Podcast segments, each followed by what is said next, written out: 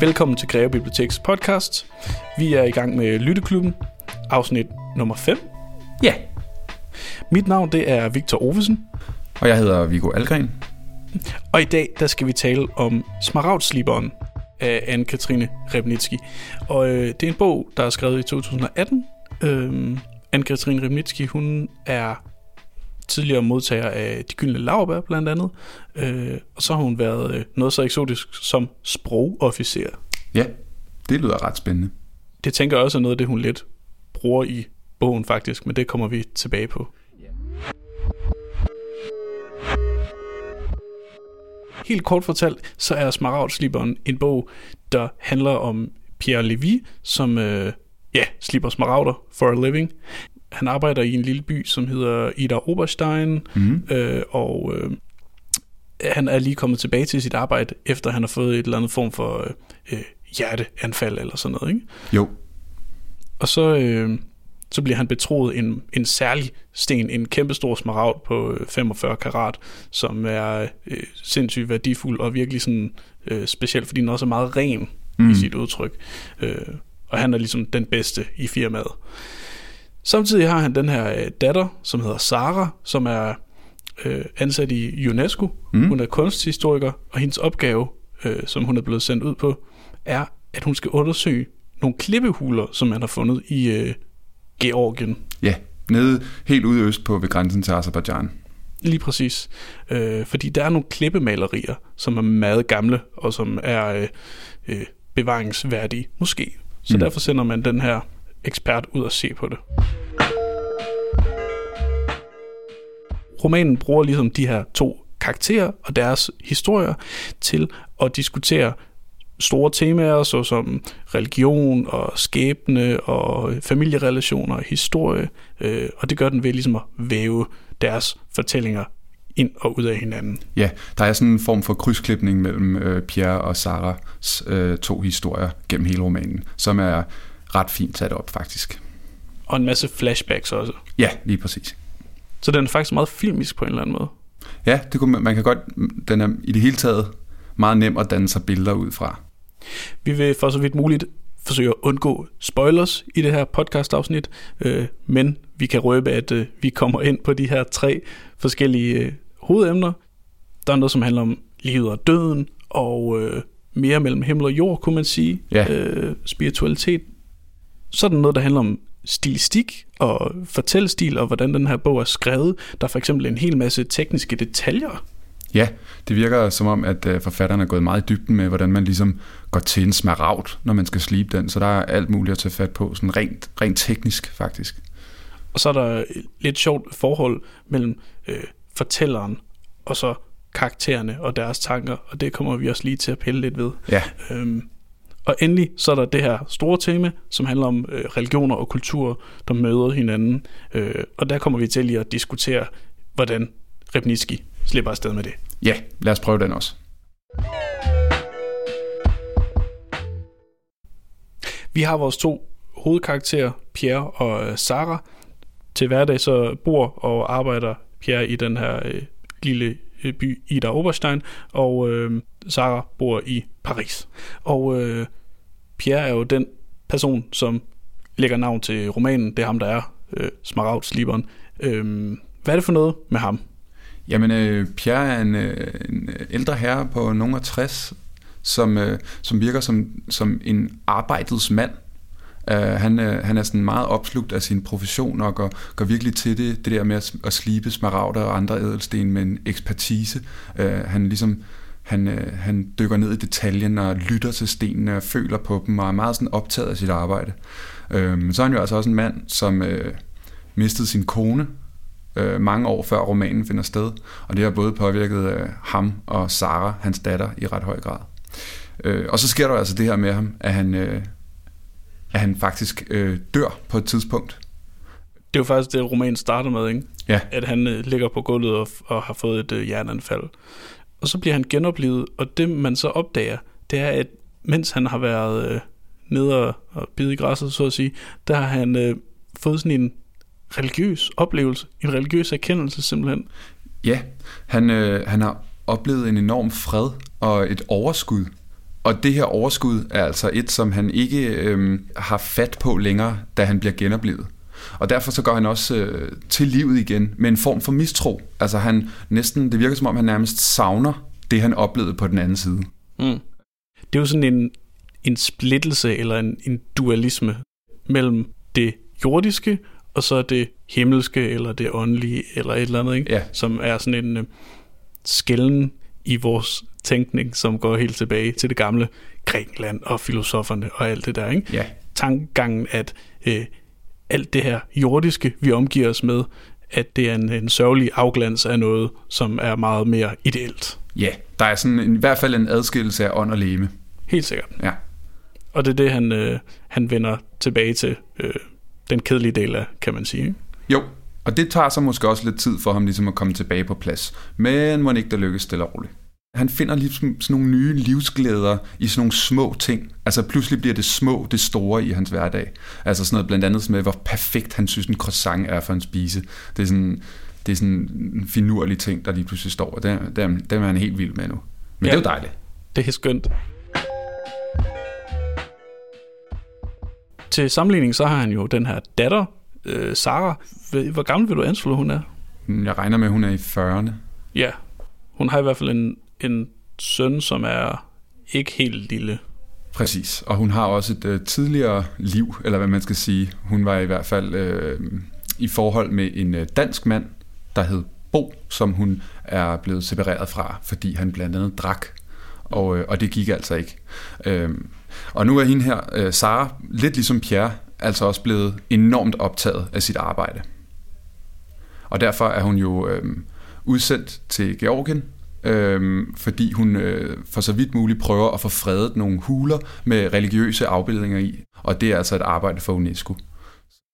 Vi skal måske lige huske at sige, at øh, Pierre og Sara, øh, far og datter her, er jo øh, jøder. Ja. Øh, franske jøder. Ja, det er også noget, der har betydning for historien, fordi vi øh, lærer blandt andet nogle andre karakterer at kende, som for eksempel øh, Pierres øh, bedste og ældste ven, Yusuf, som er muslim, og de er opvokset i Nazareth sammen, øh, og har ligesom aldrig lavet religion komme på tværs af deres venskab, og de ses stadig og spiller skak en gang om ugen. Øh, så, så der er også, øh, de her karakterer bliver også repræsentanter for noget større igennem deres historie. Og Sara her, hun er jo eksponent for en øh, sådan lært humanistisk tilgang til verden. Ikke? Altså hun er kunsthistoriker og øh, er taget ned for at se på de her huler øh, ud fra sådan en faglig kulturhistorisk vinkel. Ikke? Altså hun er jo ikke, øh, hun er ikke religiøs som sin far. Nej, altså hun er faktisk, som jeg husker det, erklæret ateist, og det er hun vist til dels fordi, at hun ikke kunne acceptere, at hvis der fandtes en Gud, så lå han hendes mor dø. Ja. Øh, og det, det, det gør, at hun simpelthen ikke kan tro. Mm. Øhm, hendes far er troende, men lader sin datter være, hvem hun er. Og det gør det også øh, mere bemærkelsesværdigt, at det sted, hun er udsendt til i Georgien, og hvor hun skal opholde sig, mens hun arbejder øh, i hulerne, er jo et kloster, øh, hvor man praktiserer den ortodoxe kristendom i Georgien. Og øh, igen er der altså sådan et, et, et clash af religioner, eller et møde i hvert fald det, det er hele tiden en ret vild oplevelse for Sara at være i de her huler her, fordi hun er jo, som sagt, erklæret ateist. Dog kan hun ikke helt øh, undslippe den her følelse af, at der er en eller anden sådan, tilstedeværelse, eller hun er i hvert fald meget påvirket af at være i en rum med alt det her øh, meget voldsomme religiøse kunst. Ja, helt klart. Men øh, alting ånder jo heller ikke fred og idyll i de her huler her, fordi det her område, som klosteret ligger i, er genstand for en masse grænsestridigheder, og øh, det bliver Sara indblandet i på en meget øh, voldsom façon, som vi jo ikke røber her, det synes vi I selv skal læse. Men hun kommer altså ud i en meget ekstrem situation, hvor hun øh, faktisk får sin egen religiøse oplevelse. Lige præcis. Og det er jo også helt klart et markant sted i bogen, fordi at den selverklærede ateist øh, lige pludselig oplever noget, hun ikke kan forklare overhovedet. Og der er på en eller anden måde mere mellem himmel og jord. Og det minder også lidt øh, om noget, som hendes far Pierre jo oplever i forbindelse med hans øh, kortvarige dødsfald. Mm. Øh, altså der er en eller anden form for øh, kosmisk forbindelse i de her nærdødsoplevelser, eller religiøse og spirituelle oplevelser. Ja, der er igen den her forestilling om, at, øh, at de her ekstreme situationer, hvor man er tæt på døden, er en eller anden grænsetilstand, hvor man får prikket sådan et eller andet knappenåls øh, småt hul ind til en masse viden, som så strømmer til en, som om der er ligesom en masse objektiv viden på den anden side af, af livet.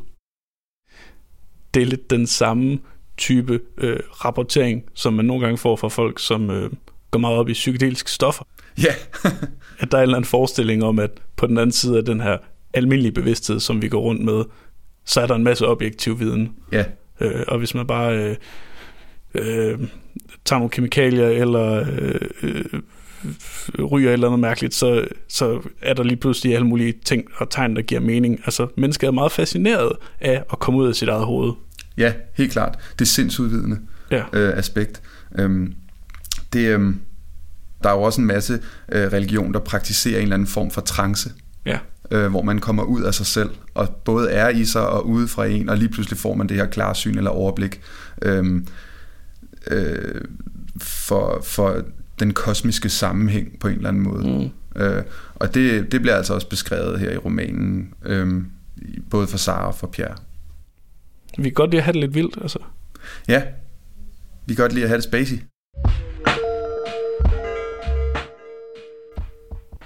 Vi skal snakke lidt om stilistik, altså øh, noget af det her øh, tekniske omkring, hvordan bogen er skrevet. Mm. Øhm, jeg synes, det er sindssygt fedt, øh, den måde, den beskriver de her slipninger af ædelsten. Ja. Det, det fungerer faktisk noget af det mest velfungerende i romanen, synes jeg. Ja. Det handler meget om sådan det taktile. Man synes næsten som læser, man kan mærke sådan vægten af nogle sten, eller det bliver beskrevet meget minutiøst, hvordan Pierre Levy han vender og drejer det, og han lytter, og øh, der, man er ligesom holdt øh, virkelig godt i hånden som læser hele vejen ind igennem den her slibeproces, som øh, stenen ligesom gennemgår. Ikke? Ja, og det, øh, det tyder også på, at øh, Rebnitsky har, har, har sat sig rigtig godt ind i sit stof, inden hun gik i gang med at skrive den her roman. Hun beskriver ja. jo faktisk alting, og hvordan man gør. Øhm, så det, man kan ikke undgå at blive ret fascineret af håndværket. Men der er også noget andet sjovt i bogen, synes jeg, øh, og det er det her, som vi taler om med øh, forholdet mellem fortælleren og karaktererne. Altså der er sådan en eller anden øh, udveksling, eller nogle små steder, hvor der lige pludselig kommer en holdning, eller en eller anden øh, vurdering til kendegivelse til synen i sådan karakterens indre monolog. Ja, altså jeg synes, Rebnitsky gør meget brug af en form for øh, livslæresætninger, hmm. øh, som er mere eller mindre udtalt af de iboende karakterer. Altså sådan, nogle gange er det direkte læresætninger, og nogle gange er det nærmest fortalt monolog, øh, og så videre. Og jeg synes, at det, øh, det kan til tider være meget øh, smukt og opløftende, og til tider kan det også blive sådan lidt for, for, øh, for moralsk på en eller anden måde. Øh, der er blandt andet et sted, hvor at øh, hun skriver, øh, flere drømme bliver dræbt af tvivl end af fejltagelser. Øh, og det er sådan en, husk nu, det egentlig er på den her måde, kære læser. Ja. Og så kan man sidde der og nikke øh, smilende af sin bog, og det er egentlig også fint. Det, det bliver bare gjort lige lovlig meget, synes jeg. Mm.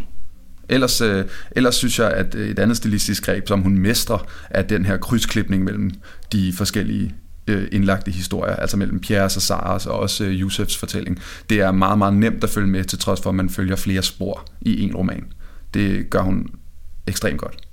Ja, det er også med til at få det til at føles let og luftigt på en eller anden måde, fordi det ikke, øh, det er ikke så tit, at man bliver hængende særlig længe hos den ene karakter og bliver træt af situationen eller et eller andet. Der er ligesom, der er, der er godt gennemtræk, ikke? Det med de her krydsklip mellem de forskellige karakterer, det handler jo også lidt om, at der er en masse forbindelser, som der bliver lagt tråde ud til, mm. og man ser i sidste ende, at de bliver samlet øh, i slutningen af bogen, som jeg ikke vil spoile her. Ja. Men det hele ender ligesom på en eller anden måde med at gå op i en højere enhed og klikke på en eller anden måde. Ikke? Jo. Og det er også et, øh, det er også et valg, og det er også et udsagn om, hvordan verden hænger sammen. Ja, helt klart. Altså det er jo en masse usandsynlige skæbnefortællinger, som bliver forbundet.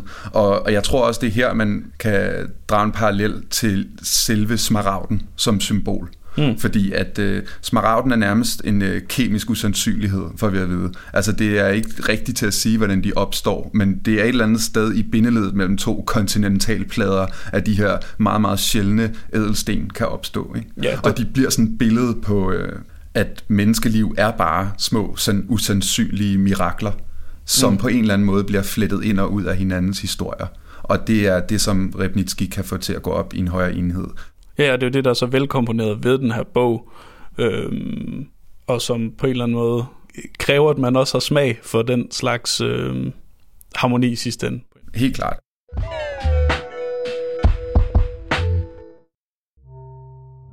Nu nævnte vi den lige før, den her gamle idé om, at det spirituelle er noget helt adskilt fra den fysiske verden. Den her dualisme, som man godt kunne sige, at kristendommen i sin barndom ligesom samler op fra græsk filosofi, og som stadigvæk påvirker den måde, vi tænker på i dag. I hvert fald synes jeg, den er til at få øje på i Remnitskis roman. Jeg synes lige, at de derude skal have et lidt andet bud på forholdet mellem det spirituelle og det fysiske – for hvad hvis ånden og kroppen ikke behøver at være to vidt forskellige ting? Det er det i hvert fald ikke hos den amerikanske digter Walt Whitman. Her er en lille bid af hans klassiske bog Leaves of Grass fra 1855.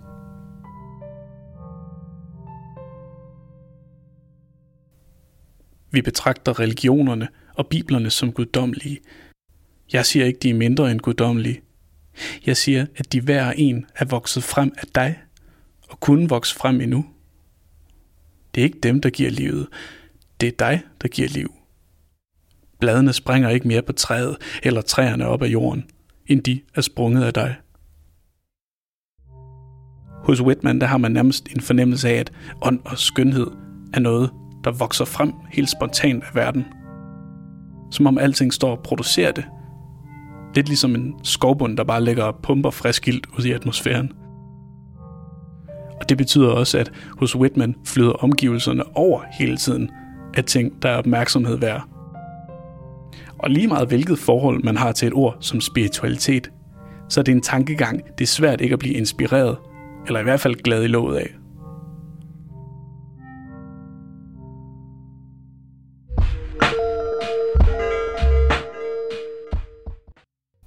Det er jo en masse helt vildt store emner og øh, besværlige emner at tage fat i. Hvad, øh, hvad, hvad er ærnet med at øh, jonglere med de her kæmpe ting, tror du? Jamen altså, nu skal man jo passe på med at uh, sige, hvad er det forfatteren i virkeligheden skriver, uh, når de skriver en bog. Men jeg synes helt klart, der er et gennemgående forsonende projekt i den her bog. En forsoning med, med sin religion, en forsoning med sit liv, og en forsoning med døden, ikke mindst. Hmm. Altså, og, og, og, og slut fred, simpelthen ja. med både tilværelse og efterliv og medmenneskelighed. Øh, det tror jeg er et gennemgående projekt. Altså, det er jo i virkeligheden sindssygt øh, sympatisk, det hun også prøver at gøre i forhold til alle de her øh, kulturmøder og religionsmøder. Altså, bogen har et ærne om at sige, at religion er vigtigt, øh, men en eller anden tolerance og et eller andet, hvad skal man sige, en eller anden rimelighed i måden, vi møder hinanden, øh, skal være til stede. Ikke? Jo, det kan ikke, en kan ikke overskygge det hele, men religion er ligesom nødt til at være til stede på en eller anden måde. Ja. Men samtidig så får man også lidt den der her smag i munden af, at der er dem, som er de gode og fornuftige religiøse, og så er der dem, som er de rabiate og ekstreme religiøse. Altså, det er som om, at der enten, enten er man helt øh, slap af, fredelig, sekulær, eller så er man helt langt ude. Ikke? Ja. Øhm, den har jeg det måske lidt svært med, fordi der der, der er mange træning, og der jo. er mange forskellige positioner. Ja. Og det her med, at der enten er en fredelig, eller en totalt uhyggelig version, ja. det, det er sådan lidt ja. let, måske. Det, det, det kan virke nogle gange en lille smule letkøbt at skulle portrættere en masse nuancer i forskellige kulturer og religioner ikke mindst, ved på en eller anden måde at dele det op i to valg. Ja. Så hvis du gerne vil have en, en øh, god læseoplevelse øh, og øh, en eventyrlig øh, rejse med rundt i nogle steder, som du måske ikke lige selv har adgang til at komme, øh, så synes jeg godt, man kan øh, anbefale bogen. Ja, helt klart. Der er sådan lidt Indiana Jones over den. med det der ja. hulehalløj. Ja. ja. Vi kan også lige prøve at snakke lidt om, hvad for nogle bøger, der minder om.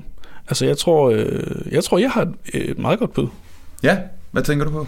Altså, øh, øh, noget, som den får mig til lidt at tænke på, er en nogle bøger, som er skrevet helt anderledes stilmæssigt, men som har lidt af det samme ærne. Øh, ham, den amerikanske forfatter Jonathan Safran Foer, øh, har skrevet nogle bøger, mm. som han bruger til ligesom at undersøge sin egen, øh, han er jo også af jødiske øh, herkomst, og øh, blandt andet hans øh, bog Everything is Illuminated, eller Alt bliver oplyst, øh, handler om sådan en rejse tilbage ind i øh, sådan en familiehistorie, Ja. øh, hvor hans, hans europæiske jødiske familiehistorie øh, kolliderer med holocaust. Og øh, der er ligesom to spor, et fantastisk og et realistisk spor. Ja. Øh, og den kæder bare de her ting sammen på en ret imponerende måde. Jeg, det tror jeg, det er 10 år siden, jeg har læst den, men jeg var meget, meget fascineret af, af, af det på det tidspunkt. Ja. Altså, jeg kommer også til at tænke på øh, Khaled Hosseinis øh, bestseller Dragløberen, hmm. som altså også på en eller anden måde øh, er sådan en form for skæbnefortælling, som, som, som ligesom ligger sig imellem det her skæld af, af, af tro og religiøs ekstremisme, og hvordan man finder hoved og hale i det hele, og hvad, hvilke konsekvenser det har for vores medmenneskelighed, øh, Mm. når først man, øh, man misbruger øh, det smukke i religionerne. Du har lyttet til Greve Biblioteks podcast. Det her har været Lytteklubben, afsnit 5. Vi har talt om Smaragdsliberen af Anne-Katrine Ribnitski. Øhm, Hvad er det, vi har næste gang? Det er kraftet med Gilgamesh. ja, Fedt! Gilgamesh, som er det her mesopotamiske epos, Ja, som altså er 3000 år gammelt. ja, det bliver uden tvivl det ældste, vi kommer til at, øh, at arbejde med her i podcasten. Mit navn er Victor Ovesen. Og mit navn er Viggo Algren. Tak for nu. Vi høres ved.